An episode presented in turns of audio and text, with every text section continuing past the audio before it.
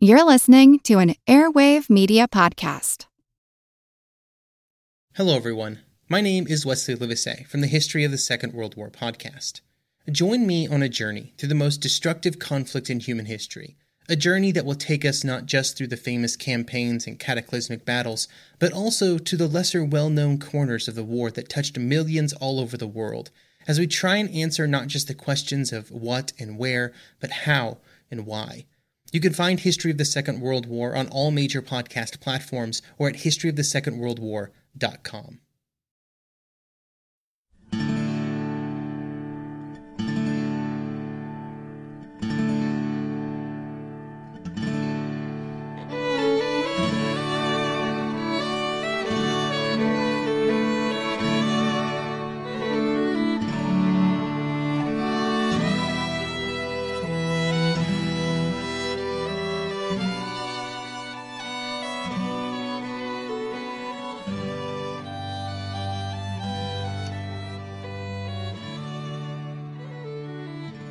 Hey everyone, welcome to episode number 371 of our Civil War podcast. My name is Rich. And I'm Tracy. Hello, y'all. Thanks for tuning in to the podcast. As you guys will recall, we used the last show to talk about the nine Confederate infantry brigades, three from Longstreet's Corps and six from Hill's Corps, that made up the attack force for Pickett's charge. And then, while those division and brigade commanders worked out the specifics of the advance, and as their men settled into line on Seminary Ridge under an increasingly broiling sun, there were sweating gray coated artillerists who moved to and fro to their front, wheeling and unlimbering their guns along the crest of the ridgeline, preparing for the tremendous bombardment that was to precede the infantry assault. It's very important to remember that Robert E. Lee's plan for the big attack on the center of the federal line on July 3rd consisted of two parts an artillery bombardment followed by an infantry assault. Right. And in Lee's plan, the artillery bombardment was absolutely vital to the success of the infantry attack. Lee actually intended for the artillery to have two critical roles. First, in an effort to soften up or weaken the enemy center, the Confederate artillery was to target with a sustained fire that portion of the Federal position. Lee intended that batteries from all three corps, Longstreet's, Hill's, and Ewell's, would put forth an unprecedented volume of cannon fire to suppress and squelch the fire of the defending enemy batteries and overwhelm and demoralize the, the, defending enemy infantry. Longstreet's battlefield artillery chief, Colonel Edward Porter Alexander, said his orders were, quote, to give the enemy the most effective cannonade possible. It was not meant simply to make a noise, but to try and cripple him. When the artillery had accomplished that, the infantry column of attack was to charge. The second role that Lee intended for the Confederate artillery to play was to advance with the rebel infantry and provide them close support. In his Gettysburg Battle Report of January 1864, Lee states this expectation quote, The batteries were directed to be pushed forward as the infantry progressed, protect their flanks, and support the attack. Porter Alexander also mentions that this aspect of Lee's plan was, in fact, part of his instructions. He states that after the preliminary bombardment and after the rebel infantry started their assault, quote, and then, further, I was to advance such artillery as can be used in aiding the attack. The Confederate artillery's assigned roles were critical elements of Lee's plan for what came to be known as Pickett's Charge. Lee would have certainly been aware of the inherent risks in making a frontal attack, but he intended that the massive preliminary bombardment and then the artillery's close in support of the infantry attack would even the odds or shorten them so that the rebel foot soldiers would be able to advance across nearly a mile of open ground, pierce the Federal center, and score a breakthrough.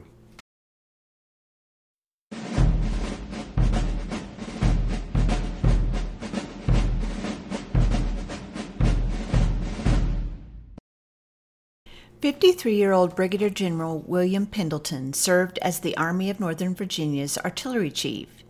He graduated fifth in the West Point class of 1830, but left the Army after three years and entered the Episcopal ministry, becoming rector of Grace Church in Lexington, Virginia. When the Civil War broke out, Pendleton became captain of the Rockbridge Artillery and its four cannons, nicknamed Matthew, Mark, Luke, and John. His West Point ties likely helped to elevate him rapidly to Colonel of Artillery on Joe Johnston's staff, and also won him promotion to Brigadier General in March 1862. When Robert E. Lee took command of the Army after Johnston's wounding that summer outside Richmond, Lee retained Pendleton as Chief of Artillery. But in truth, Pendleton rarely served as that arm's operational commander in the field. As the war went on, his duties increasingly revolved around administrative and logistical concerns rather than battlefield leadership. In his book Gettysburg, Stephen Sears writes that on July 3rd, quote, it became General Pendleton's task to design and execute the bombardment. It was an assignment larger than anything he or the Army of Northern Virginia had ever attempted before.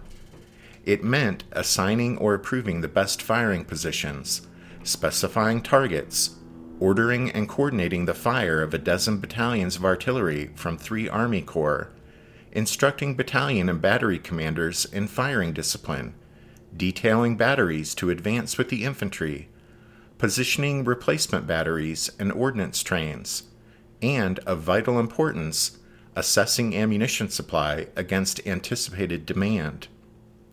According to Pendleton, he gave his earnest attention to all these subjects. In point of fact, he fell far short in almost all of them.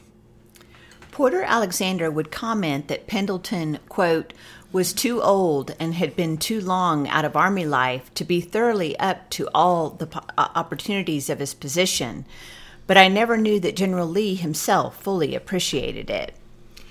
The 28 year old Alexander, a Georgian, had graduated third in the West Point class of 1857. Second Lieutenant Alexander resigned from the U.S. Army in May 1861 to enter Confederate service as a captain of engineers. Bonus points if you remember that it was Alexander who, while serving as a signal officer at First Manassas, saw the glint of Federal bayonets off in the distance and alerted the Confederate forces to the Yankees' attempt to turn their left flank. After First Manassas, Alexander became Chief of Ordnance for the Confederate Army. Promoted to Lieutenant, Colonel of Artillery in December 1861 and Colonel of Artillery a year later, he commanded one of five artillery battalions in Longstreet's Corps, seeing action at Fredericksburg and Chancellorsville.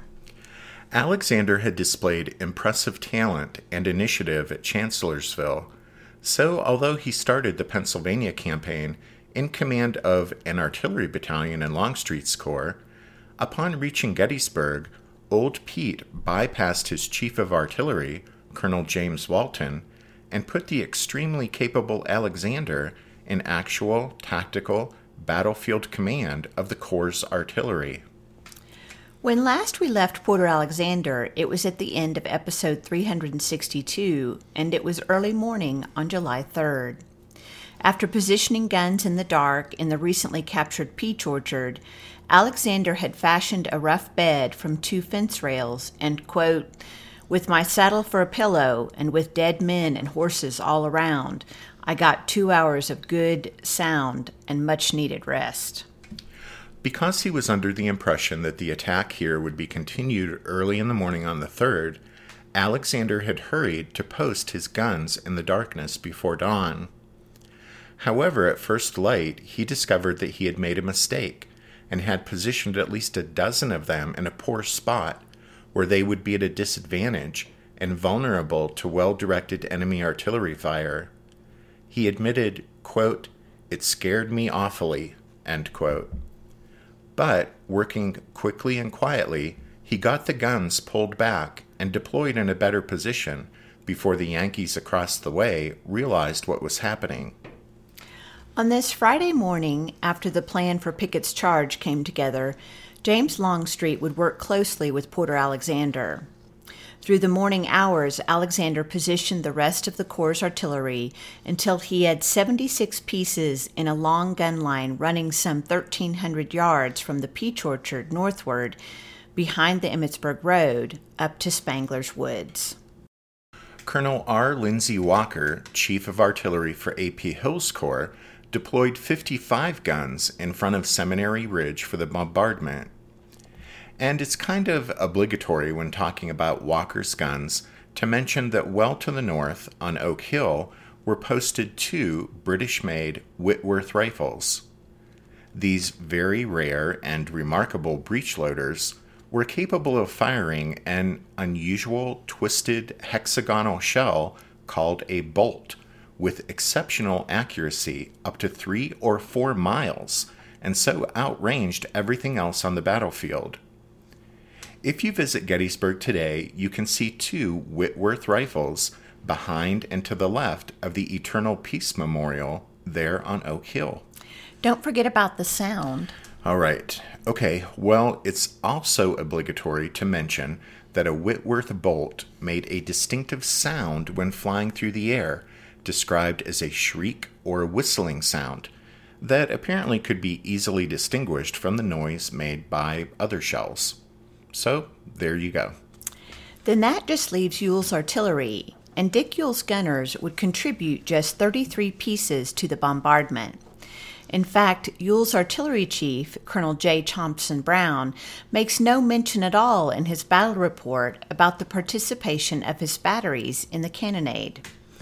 It was here, with the artillery from Ewell's corps, that Pendleton failed inexcusably, according to Porter Alexander, who said, quote, The great criticism I have to make on the artillery operations of the day is upon the inaction of the artillery of Ewell's Corps.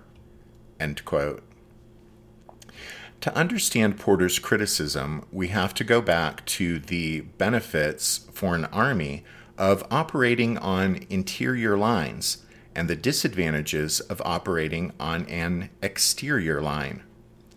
Remember, an army operating on exterior lines is at a disadvantage because to move troops from one part of the battlefield to another, you have to march them around the outside of the arc of a circle.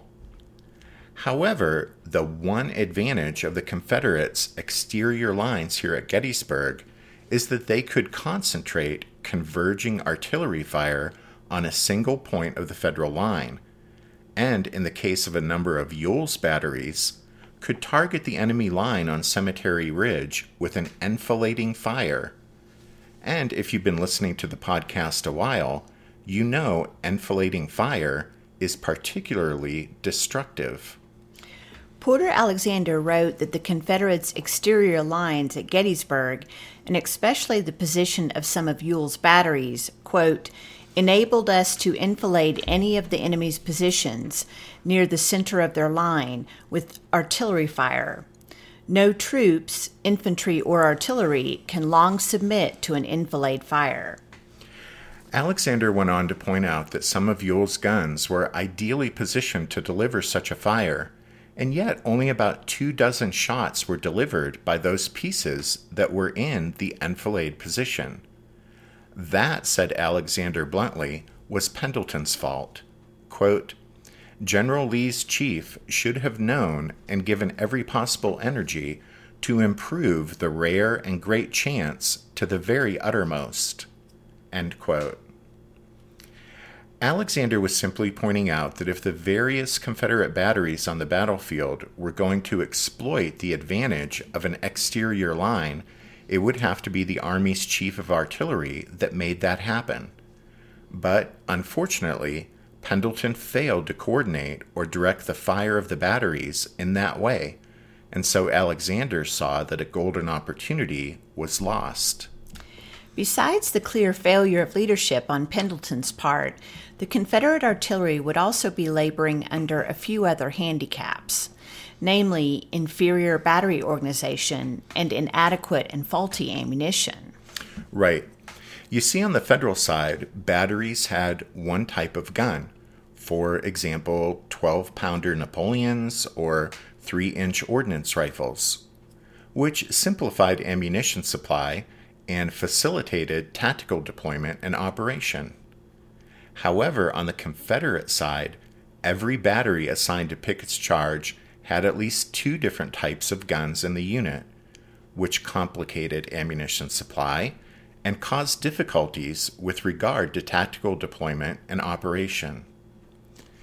In other words, well, the matter of ammunition supply is easy, easy to understand, but with tactical deployment and operation, it's a bit more technical. But just think if you have a mix of smooth bore Napoleons and then rifles in the same unit.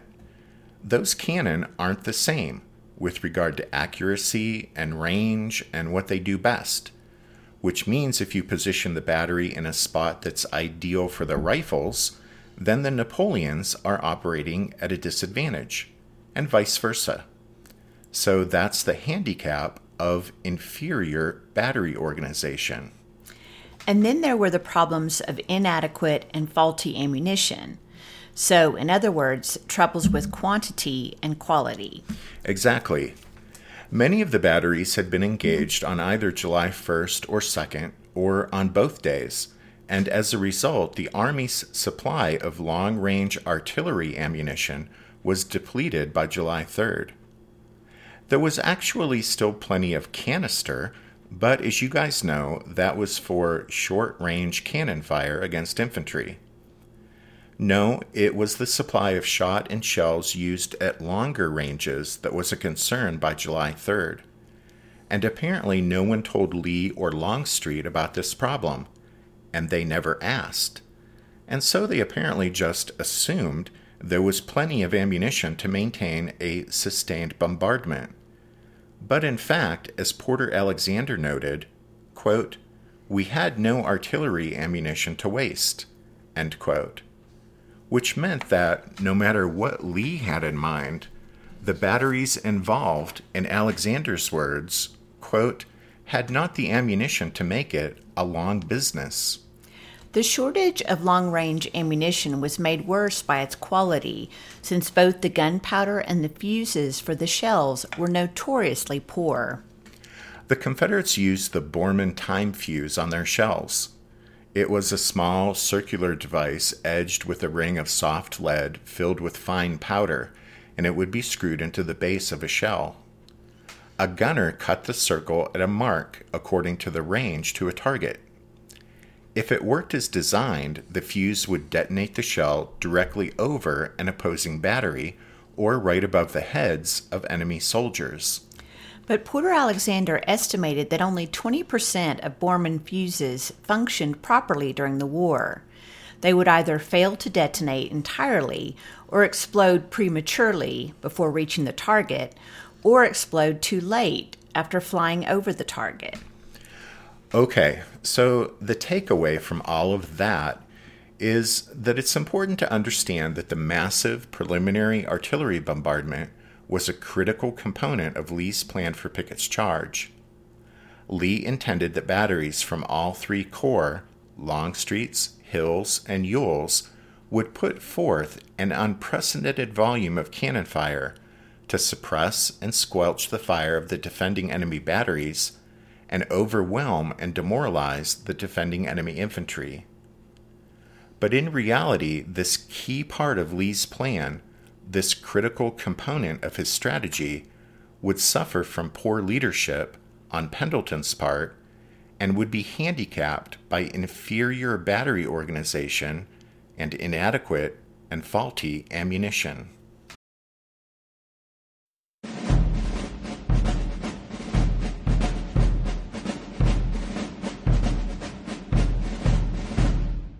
Want to learn how you can make smarter decisions with your money? Well, I've got the podcast for you.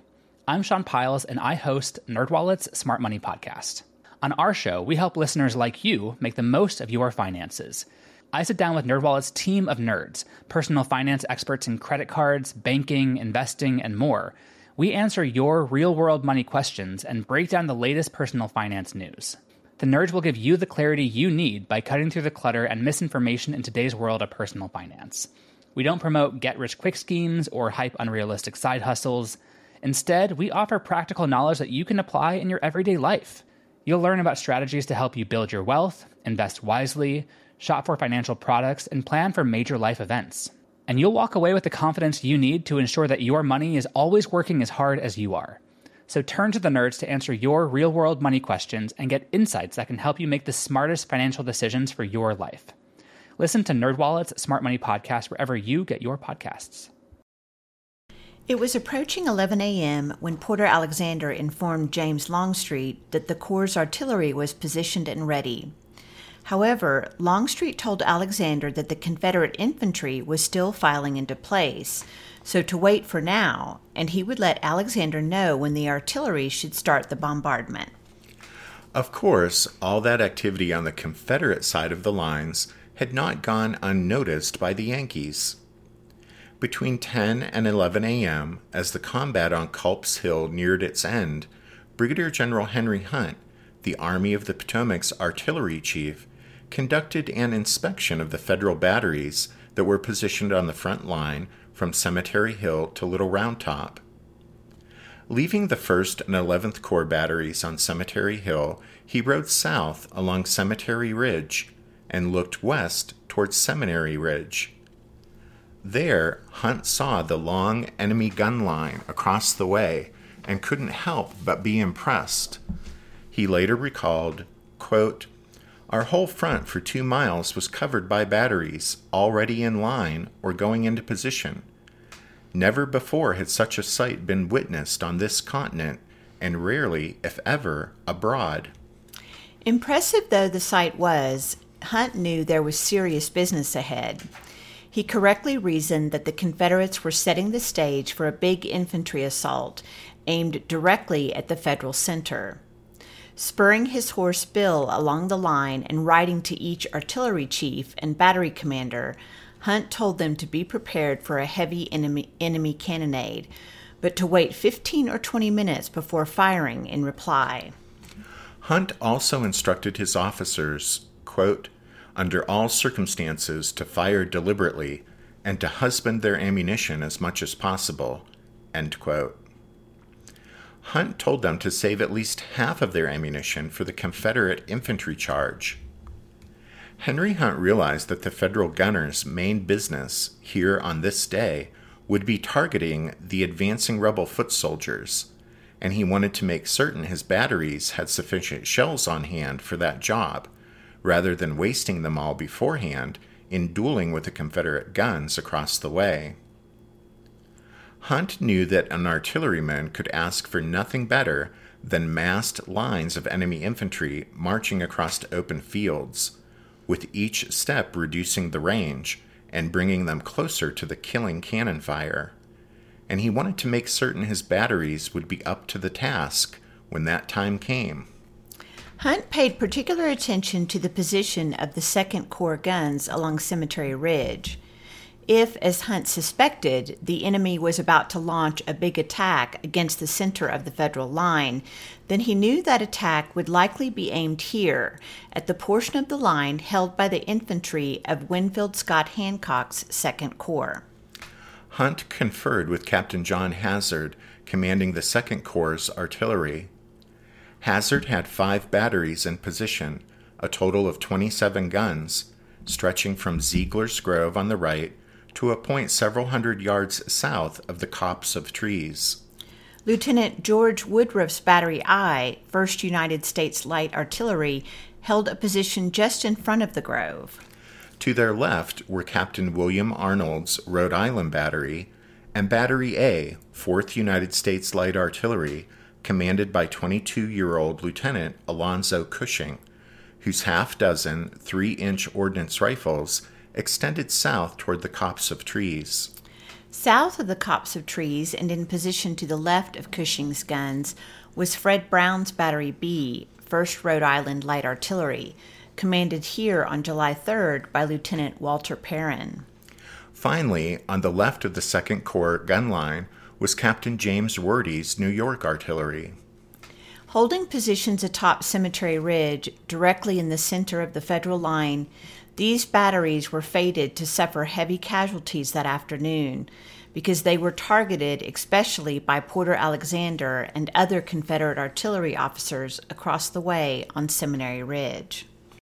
And then to the left of Hazard's Second Corps guns, and extending south along the lower portion of Cemetery Ridge toward Little Round Top, was a formidable array of Federal artillery, numbering some 37 pieces in all, and commanded by the Artillery Reserve's indefatigable Lieutenant Colonel Freeman McGilvery.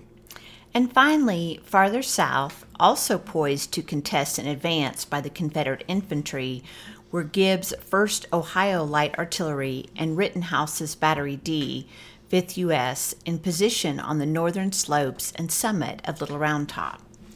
In all, more than 110 Federal artillery pieces were lined up from Cemetery Hill to Little Round Top, with most of them facing west towards Seminary Ridge.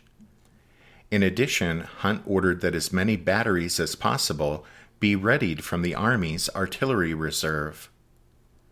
That meant that by noon, he would have well over 200 pieces either online or ready in reserve, prepared to respond to any Confederate attack on the center of the Federal line. Henry Hunt was certainly not alone in thinking that the rebels were preparing to attack the Federal center. George Meade believed so as well. Indeed, late the night before, upon the close of his council of war at the Leister House, Meade supposedly pulled aside Brigadier General John Gibbon, whose 2nd Corps Division held a position on Cemetery Ridge, left and right of that copse of trees. Meade told Gibbon, If Lee attacks tomorrow, it will be on your front. When Gibbon asked why, Meade answered, Because he has made attacks on both our flanks and failed, and if he concludes to try it again, it will be on our center.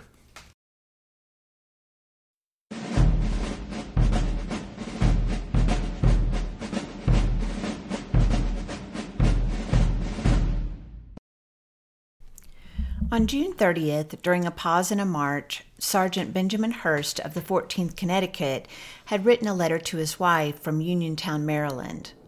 Hirst told her, Today we expect to be in Old Pennsylvania, and I feel ready to go. I should give up on the roadside, but I want to be counted in if there is a big battle in the old Keystone State. Less than two days after Hirst wrote home, he and his comrades in the Second Corps would indeed be in a big battle at Gettysburg.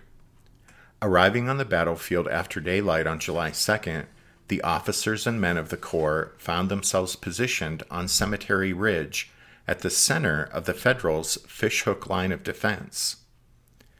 Later that day, some of them were sent to the southern end of the line to try to contain the damage caused by Dan Sickles' reckless advance of his Third Corps while still later, toward evening, the fighting came to some others in the Second Corps when the Confederates stormed toward Cemetery Ridge across the open fields to the west. The boys in blue fought off the rebels and then welcomed the end of the day's bloodletting when darkness at last covered the landscape. Speaking of their fight that day, one of the Federals vowed in his diary that he and his comrades, quote, were determined not to be drove.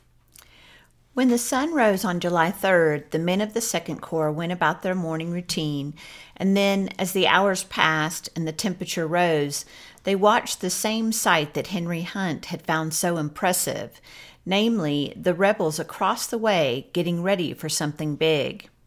And it appeared that this something big would probably be coming directly at the part of the Federal line held by the men of the Second Corps. That was fine with their commander, 39 year old Winfield Scott Hancock. Hancock, a Pennsylvanian, was a West Point graduate, class of 1844. His antebellum career followed the typical course of solid Mexican war service and frontier garrison assignments.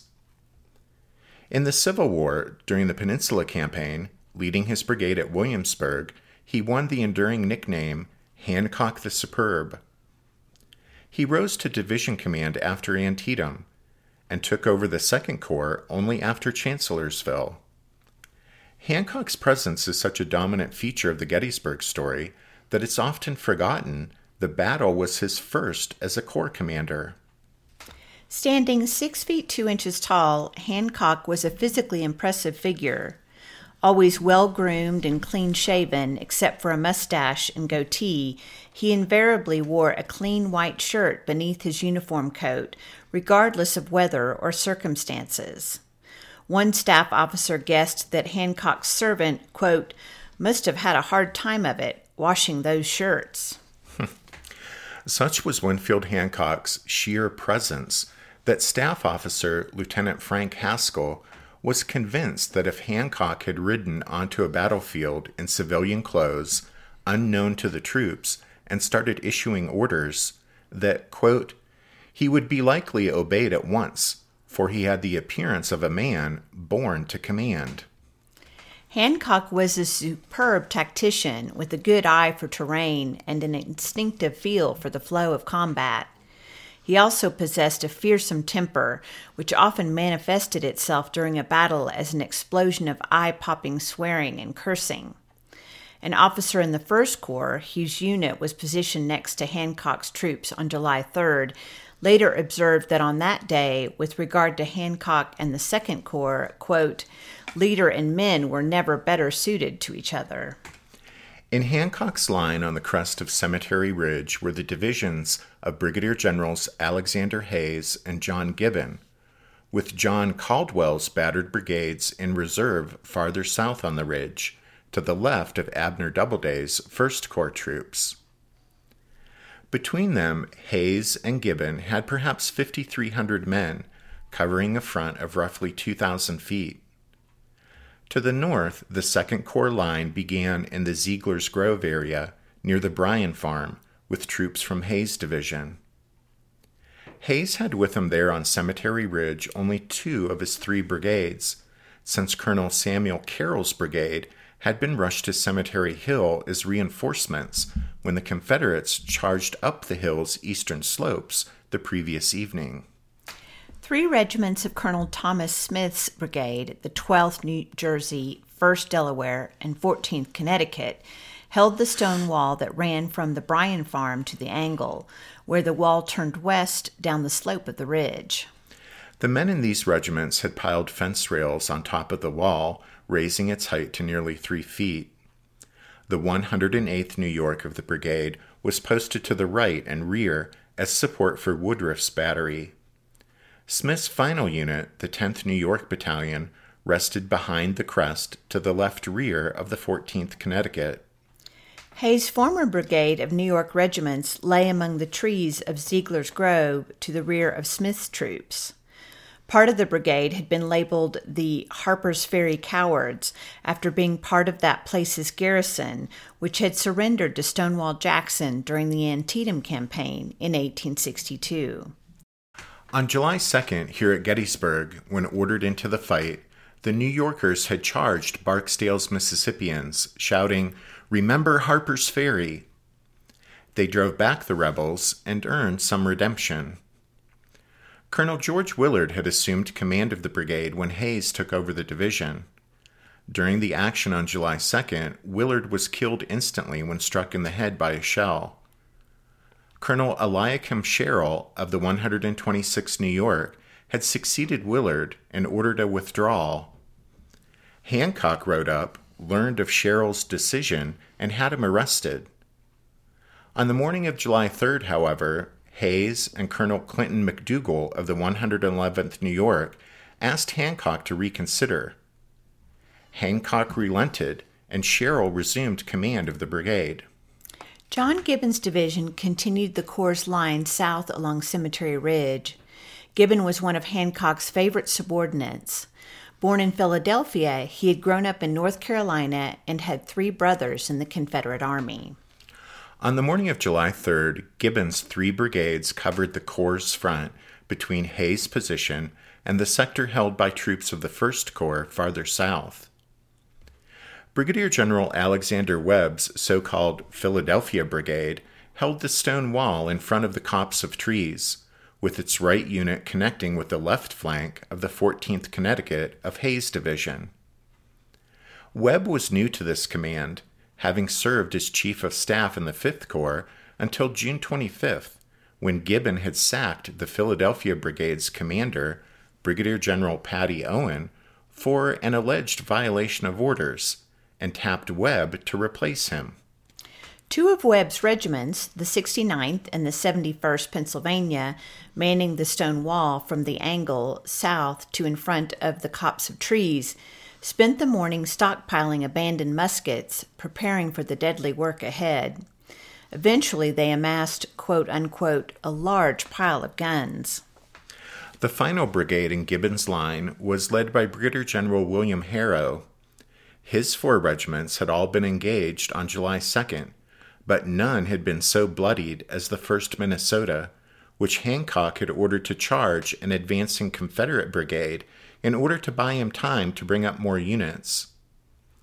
The Minnesotans had bought Hancock his time, but at a steep price, losing more than two thirds of their number in the process. Now, here on the morning of the 3rd, Harrow's men, not having the benefit of a stone wall to their front, dug a shallow trench, mostly using bayonets and plates, piling the dirt up and topping it with fence rails, stones, brush, knapsacks, and blankets. One soldier didn't think much of the effort, describing it as, quote, the molehill line which passed for a barricade. But it was better than nothing. First Corps troops from Abner Doubleday's division extended the line south along Cemetery Ridge toward Little Round Top. The division's largest brigade was composed of three regiments of nine month Vermont troops, commanded by Brigadier General George Stannard. The Vermonters had only recently been attached to the Army of the Potomac, having served previously in the Washington defenses. They had missed the fierce fighting on the first day of the battle, and now, in their new uniforms, they contrasted sharply with the scruffy veteran units in Doubleday's command. By noon, a profound silence had descended upon the battlefield. The battle for Culp's Hill had ended sometime around 11. The vicious little fight for the Bliss farm had ended when Hays had ordered the house and barn set afire, and now that smoke hung in the sky like a funeral pyre. Under the relentless July sun, the rising heat and humidity smothered the men in both armies. The Confederates on Seminary Ridge and the Federals resting behind stone walls and small mounds of dirt and fence rails on Cemetery Ridge. It was the odd stillness that they would remember. It was so quiet, a Federal artilleryman on Cemetery Hill claimed he heard honeybees at work. For an hour or so, this strange quiet enveloped the battlefield. A Confederate artillery officer on Seminary Ridge thought the silence, quote, produced a feeling of nervous expectancy, which sometimes is felt when an electrical storm is pending. On the federal side, within the 11th Corps lines, Major General Carl Schurz noted the quote unquote perfect stillness, which seems so out of place at midday on a battlefield that Schurz labeled it ominous. He noted the quote profound silence so sharply contrasting with the bloody horrors which had preceded and which were sure to follow.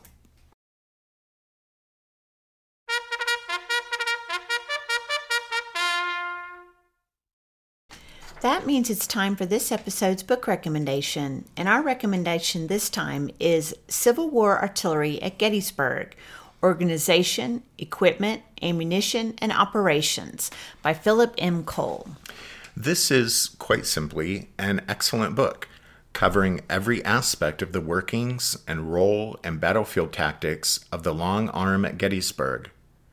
In fact, we consider it an essential reference work not just for those interested in the topic of artillery at Gettysburg, but for everyone wanting to dig deeper into the subject of Civil War artillery in general. Don't forget you can find all of our book recommendations if you head over to the podcast website, which is www.civilwarpodcast.org. As we wrap up the show, we want to be sure to thank the newest members of the Strawfoot Brigade for their support Susan W., Jonathan S., David K., Todd C., Joshua, Don M., and Edward K. And then just a reminder that the music you hear at the beginning and end of every episode is from the song Midnight on the Water by Spiritwood Music, and we use it with their kind permission. Thanks for listening to this episode of The Civil War, 1861 to 1865, a history podcast. Tracy and I do hope that you join us again next time, but until then, take care. Thanks, everyone. Bye.